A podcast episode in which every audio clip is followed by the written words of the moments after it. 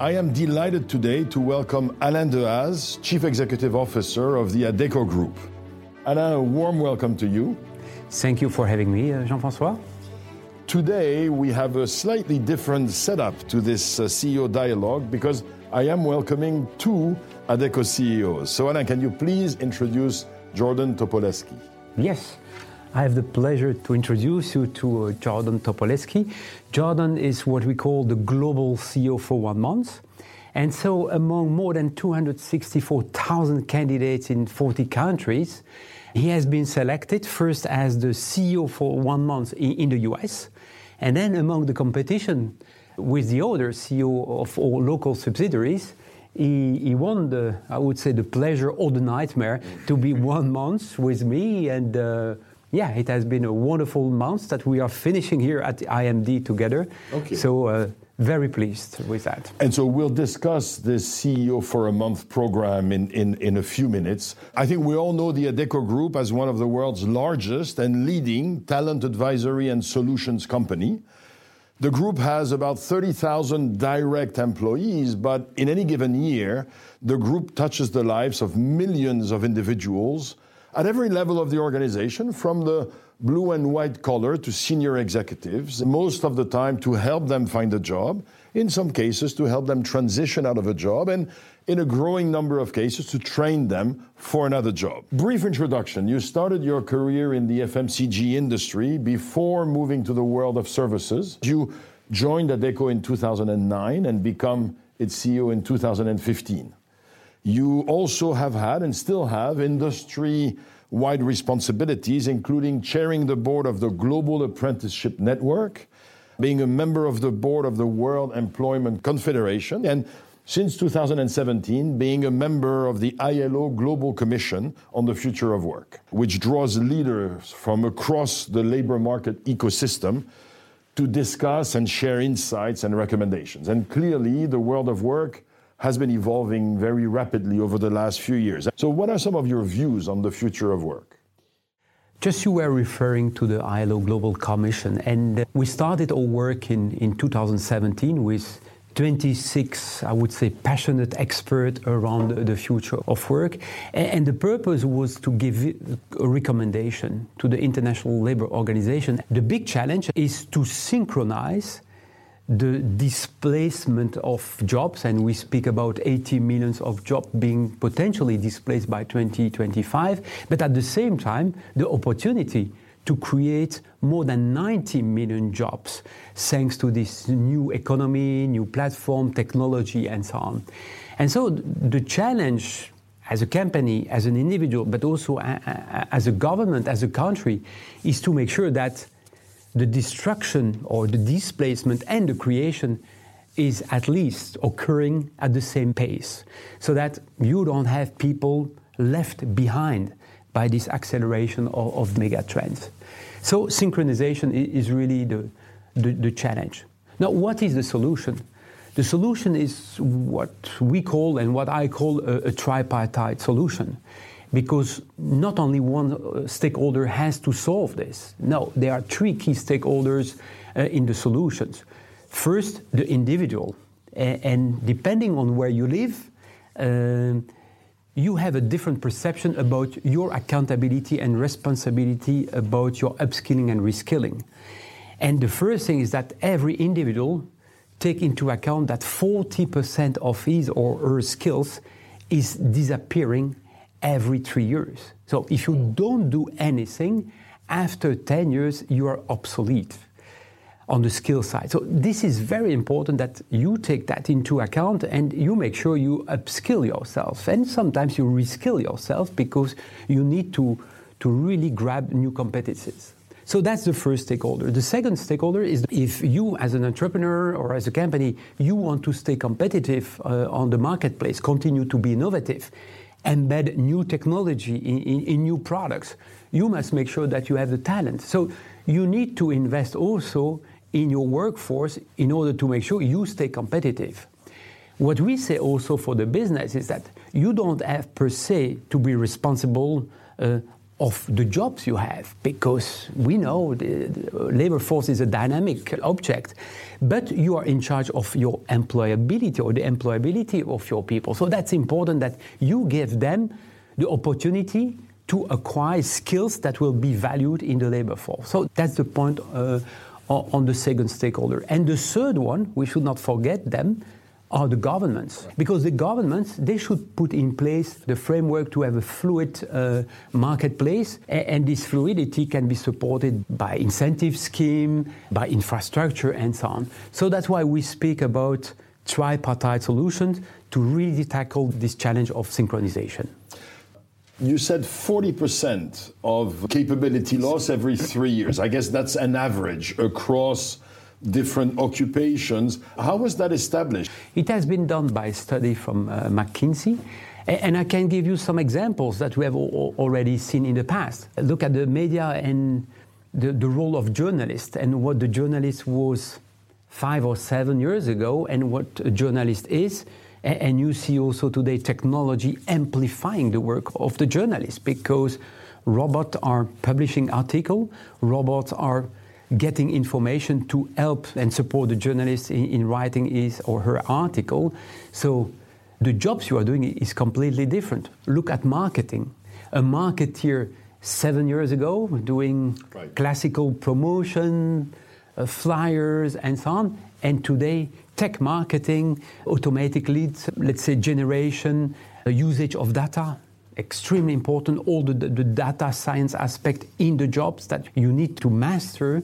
Also, artificial intelligence, we see ourselves leverage artificial intelligence to make sure that we find the right candidates at the right time, that we anticipate the need for customers. So, whatever role you have, technology is becoming more and more important. Now, another thing you mentioned is the role of governments. Clearly, the world is a very heterogeneous place, and some governments are doing a better job than others. But focusing just for a second on Europe, are governments doing enough on, on this front, or are we in danger that an insufficient supportive framework, as you described it, will lead to a, a greater imbalance? They are not doing enough. I think individuals are not doing enough. Business uh, is not doing enough because the vast majority of the companies don't have a clear plan regarding the skills needed in the horizon of 24, 36 months. And if you don't have a, a plan, you don't have, you cannot have a plan to reskill, upskill your people. So, and third, the vast majority of government have no real plan, framework in place to really mobilize the business, the individuals to upskill and, and reskill themselves in order to be competitive. And there are some exceptions. France has been really inspired by what Singapore has done. So that's really a, a step in, in, the right direction. The German state is also uh, supporting big transformation and big reskilling program. And we think that it is important if we want uh, the countries staying attractive for the business because the business is also mobile and can go where the talents are. And it is becoming more and more important to locate your work, and, and, your work is becoming more and more digital, fluid also.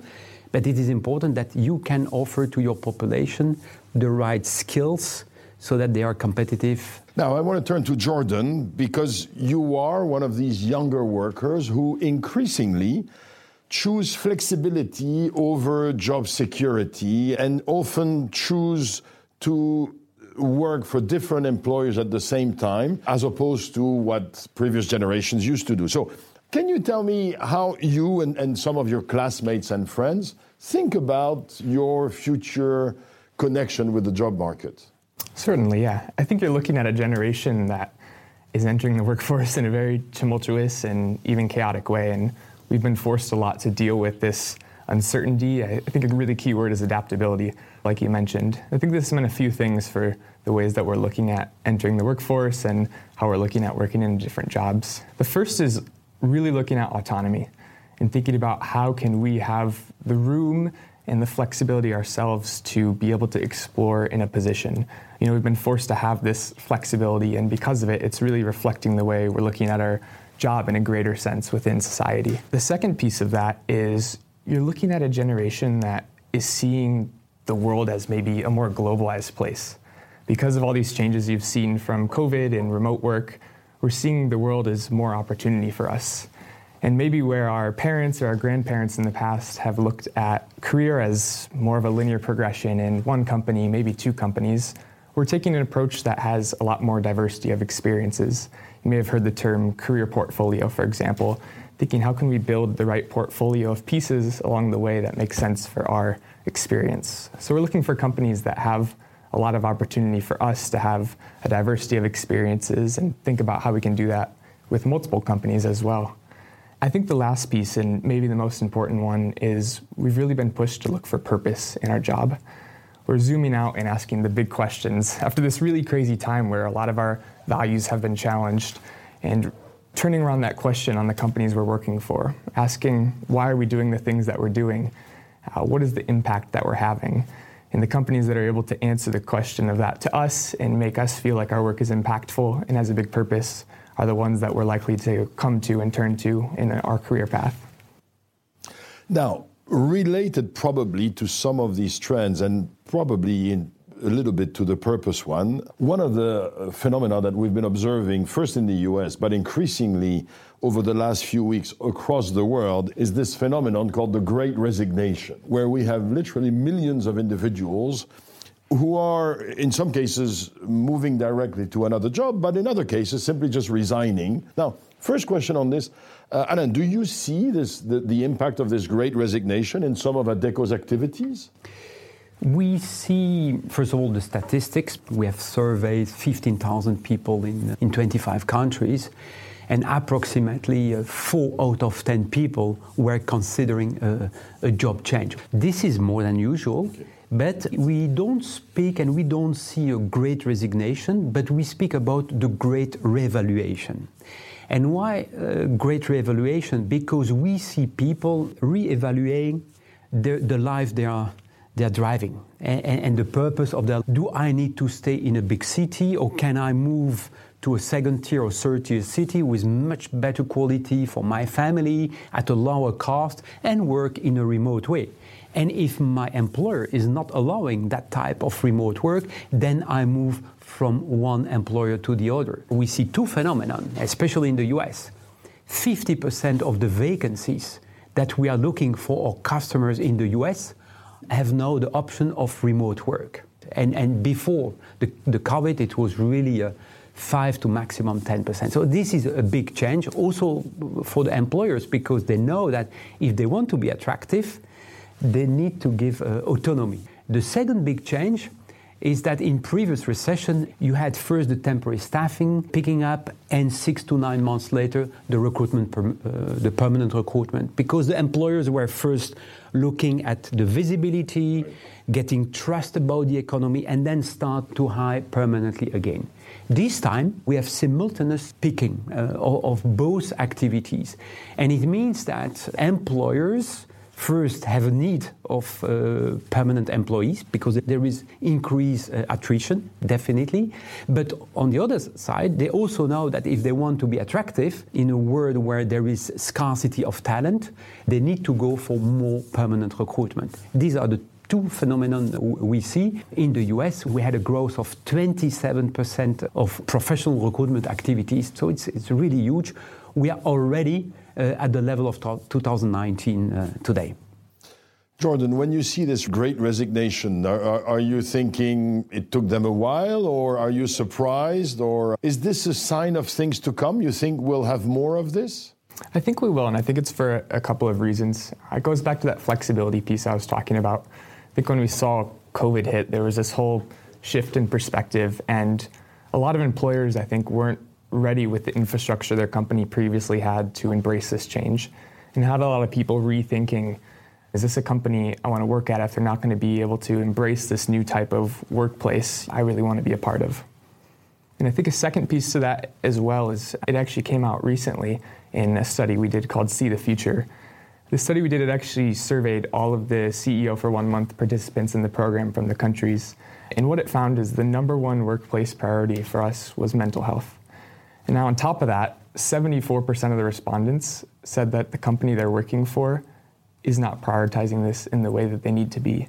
And even more importantly, only 10% of managers were able to properly cope and find ways to actually spread this to their employees throughout the organization.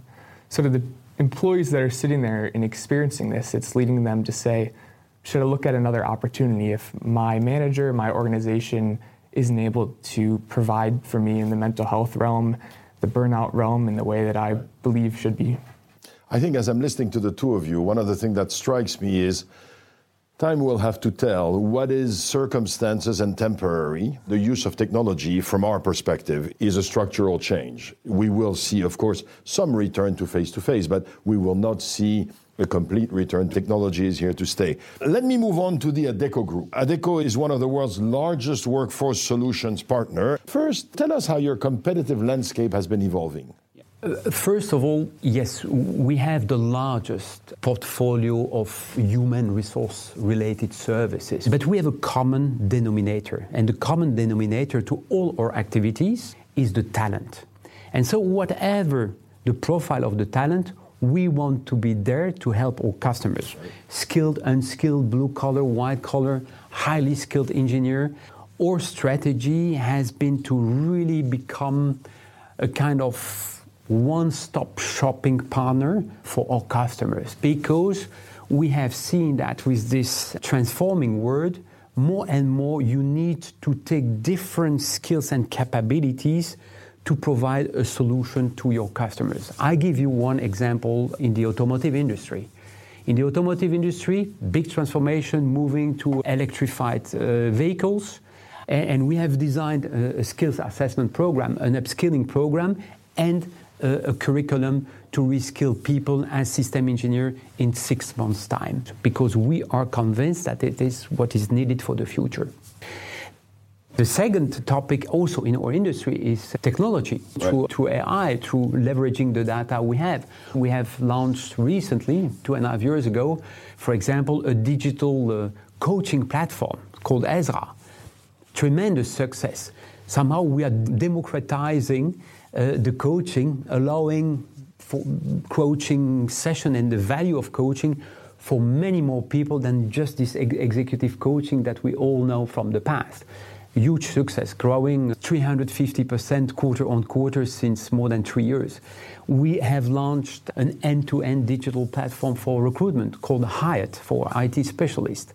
And we see also that we leverage technology for the sake of our customers and our talents. And do you see more competition from less asset intensive competitors, including some purely tech based competition or not? We are convinced that as a global leader and as incumbent in this field, we have a kind of competitive advantage, especially with the data we have, with the knowledge of the domain, uh, the, the labor law that, that we have, and the customer network. We have more than 100,000 uh, customers in the world. If I see the success of, of Ezra or coaching platform, we are really leveraging both our customers that we have, but also the coaching that we have in the career transition that are also able to do coaching. And this is a unique asset, a unique competitive advantage that we are leveraging thanks to technology. So it sounds like you're operating in a world where size remains a big asset and where the breadth of activity also is an important asset. And more and more, the size of the data you have this will become more and more important. Have you been acquiring some small startups that came up with great ideas, or are you able internally to innovate? Ezra is really one of the ideas which came out of our incubation center, and some colleagues have started from scratch this idea very successfully. The other one I was mentioning, Hired, has been in fact the product of two acquisitions we have done. Now, Jordan, you are actually a tech entrepreneur yourself. And, and I'm sure that you also have a number of friends or people you know who are tech entrepreneurs. You've also been getting a glimpse of the Adecco Group. What are some of the advantages startups have in terms of innovation or some of the hurdles, if you want to look at it the other way, that large organizations face compared to you and your colleagues innovating from a tech perspective? I think the biggest one is just when you're smaller size, you're able to iterate in much quicker cycles. It's both a good thing and a bad thing. You don't have many customers, you don't have many employees, because that when you want to make a decision, it happens in a day, it happens immediately, and you can enact it. And on top of that, it's a very different reporting structure. I think the governance piece is really important. When I see the space I'm working in and talking to friends, reporting to a handful of venture capitalists is very different than reporting to thousands of shareholders at a publicly traded company. And because that, when you see some of those differences, I think startups have a little bit more propensity to take risk. I think those are the, the first two. Uh, and the third piece is the culture piece. I think at a startup, especially when it's very early stage, employees still have this mission oriented perspective. I think scaling culture can be pretty difficult. Right. Um, that said, it's been very interesting now for me to come over and see the other side a little bit and how innovation's done that way. They say the piece that differentiates us is we're not a tech company that's trying to move into coaching, for example, with Ezra, right. but we're a coaching company. That's our core bread and butter that we've been working on for 50 years at LHH, for example, and we're augmenting it with tech. Uh, you know, tech to help, but not tech as the main delivery piece. And that human component, especially in the world right now emerging from COVID, is just such an important piece to our clients and the end users that we're serving. What I'm hearing is that Adecco seems to have been able to leverage the strength it has and not let the fact that it's not a native digital company get in the way. Yeah, I mean, I'm coming from San Francisco, and what you see there is a very tech driven culture. And here it's in the core of what Adecco's vision and mission is, which is make the future work for everyone. It's an extremely people oriented environment. And that's a piece I've seen time and time again, uh, learning from Alain and learning from so many leaders at the group is that's the core piece that really differentiates an organization. Uh, I use this example of coaching in particular in saying that tech, I think, where it's really powerful is to enable services. It's not to completely replace them. And what we've done, I think, at the group that's been very powerful is use it in a very augmented way. It's how can you embed that where it's helpful, not just tech for the sake of tech, but tech for the sake of automating impact and expanding the reach that your core services can have. Now, I want to shift to the CEO for a month program. Why did Adecco start it? What are the benefits that the organization was looking for? And what are the benefits that you've been getting out of this program? This program has been started uh, as a local initiative in 2011 in Norway. And, all young local uh, country manager had this idea to, yeah, to provide experience to youngsters, to local youngsters, by shadowing him for one month. And so, starting with this idea in mind, we started to internationalize this concept. And today we are in more than 40 countries, and every year we propose to, to one of, of the candidates to shadow our local country head for one month. At the same time, now we are also uh, starting to give uh, opportunity to also to shadow other functions in the local companies, in all local subsidiaries. The purpose of the program is to really provide experience and, and let's say to augment your employability thanks to the program. But it is the impact that we as the Adecco Group have on the 264,000 uh, young people that have uh, put uh, forward uh, their CV, they have candidated, and then all of them have received value being a candidate in this program because we have them to enrich their CV, to structure the CV. Some of them they went to boot camp. How do you present yourself? How do you define what you want to do, and so on. And this is the purpose, again, to make the future work for everyone, and everyone in this case is for, for the young generation. Uh, so, so, is this a purely philanthropic sort of activity? Is there also some benefits for the group? There are two benefits for the group because, yes, we fulfill our purpose on one hand, but on the other hand, I'm getting a, a great reverse mentoring from Jordan this year, one month long. He has been with me.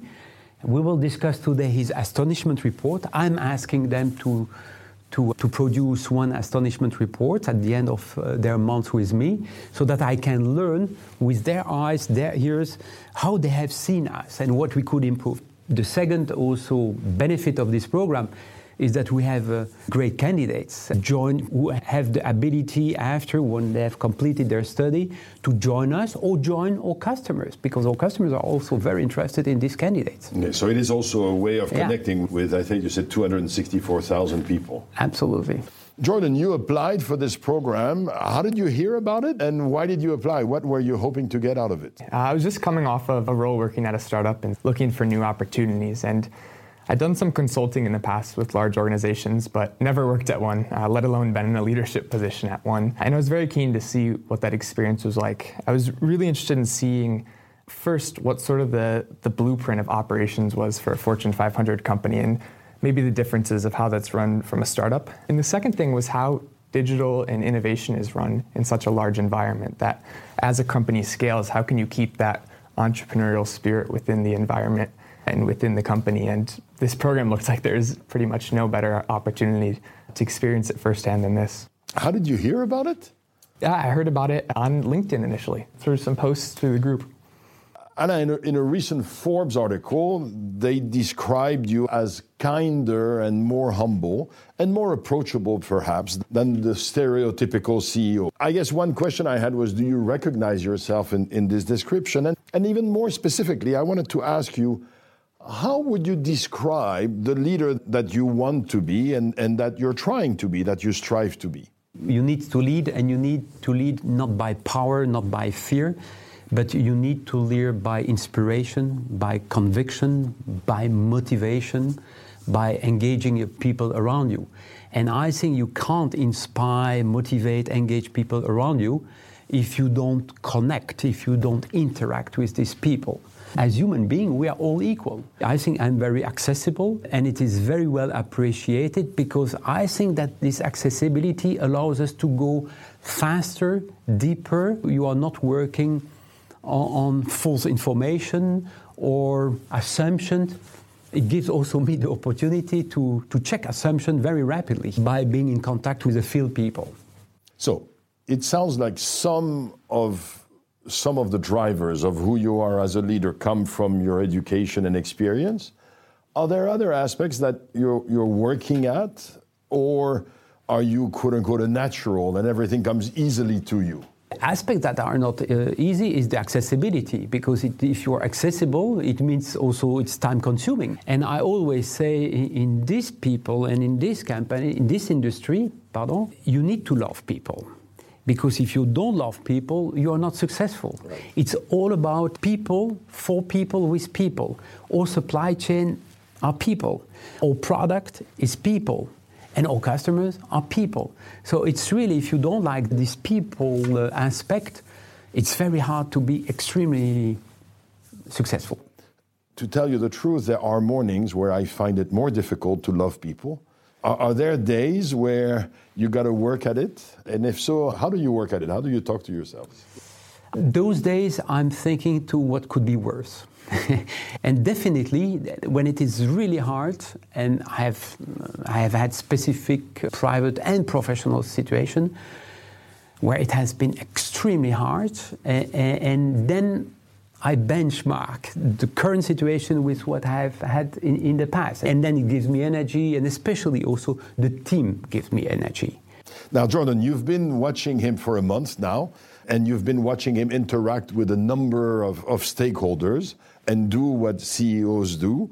What are some of your What are some of your reflections?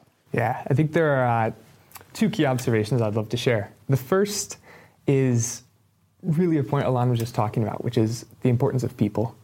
And I think it's really easy as a younger student, for example, when you're studying in school, to really just think of business as the fundamentals or maybe the hard skills. But I've been really enlightened to see a lot of the soft skills. Uh, I think it's especially true with a leader like Alain in a group like Adecco, where, like you were saying, people is such a core part of right. our mission, our vision, and everything that we do. Uh, a great statement that a colleague shared with me in the group was, at Adecco, P&L isn't just profit and loss, it's also people and leadership. And I think that's really embodied in the way that the company operates. Uh, there's a framework in specific that Alain shared with me that I think about a lot it's called the three C's of people management, and it's culture, collaboration, and coaching. And I think this f- framework is universally. I thought about it in context of startups and that scene I've seen in the past. I thought it, of it in the context of a Fortune 500 organization.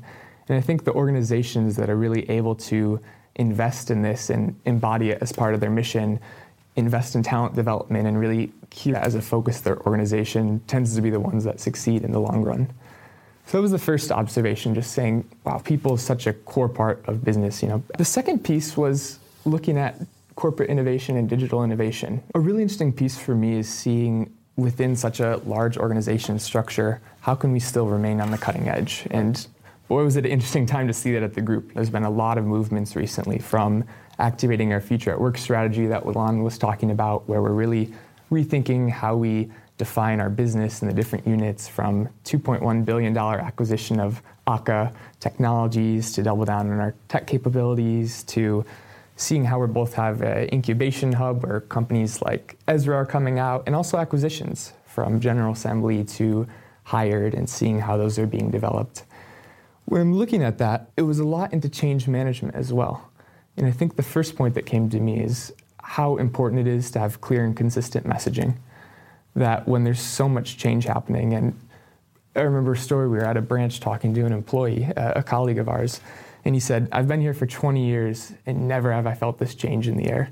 He said, it feels like we're awakening the sleeping giant. Now, with that, you know, comes a lot of excitement, but there's also risk there. And the biggest piece of it is communication. And the second piece was how you can structure an organization to have that. We're really focused on how can we grow our venture footprint, how can we have an incubation lab, for example, where we invite colleagues, specific colleagues, in fact, that it's their full time job to say, how can we find synergies within our business and complement them with new ventures? How can we stay on the cutting edge? And I think that's really important is to have a little bit of separation there where there's able to be untainted innovation, where it's looking at it from an outside original startup perspective and then coming back with the group and seeing where you can leverage the 50 plus years of experience we have at the Adecco Group to make it a success.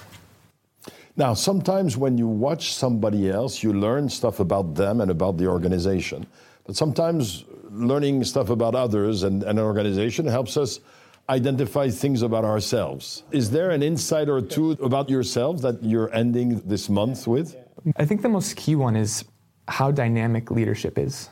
And I think this role of the CEO in particular really necessitates it because you'll go from an investor meeting in the morning uh, to a leadership development session in the afternoon. You have to be able to wear lots of hats and know the audience that you're talking to. And to me, that led to a lot of reflection and saying it's not a one size fits all bucket. You have to be able to keep in mind the people you're talking to, the audience you're talking to, and really imagining how you best convey a message. And I think we talk about that a lot how EQ is becoming the most important skill of the future. And I've seen that here, why that's so important, because going back to the original point, every business is a people business. And understanding those interactions as a leader, as someone whose core mission really is to inspire a group and drive the strategy is just so important. But that's you telling me about something you learned about leadership. It's not uh, what you learned about Jordan. I think that applies directly to myself. You can never stop learning. and it was very interesting for me to see Alain, for example, at a very different stages of his career, quite obviously, than where I am now, just starting mine. How important it is that the acceleration of learning continues to stay the same throughout your career. So it really challenges me to say, how can I keep that new brain activated in everything that I'm doing? What's next for you? Yeah, so I'll actually be headed back to the States. I have two semesters left of my university experience, and from there we'll see. I think I'll be in, in touch with the group. Thank you very much to both of you for your presence, of course, but also for your insights and your candor. It was really a pleasure. Thank you for, for having us, uh, Jean Francois. Yes, thank you very much. I hope you enjoyed this conversation as much as I did. To hear more such interviews as soon as they come out, click subscribe or follow wherever you're listening to this. You can also find a range of forward thinking analyses, business intelligence, and insights in our new magazine and content ecosystem called I by IMD. You will be able to register by clicking in the link that appears in the show notes of this episode. Thank you for listening, and until next time.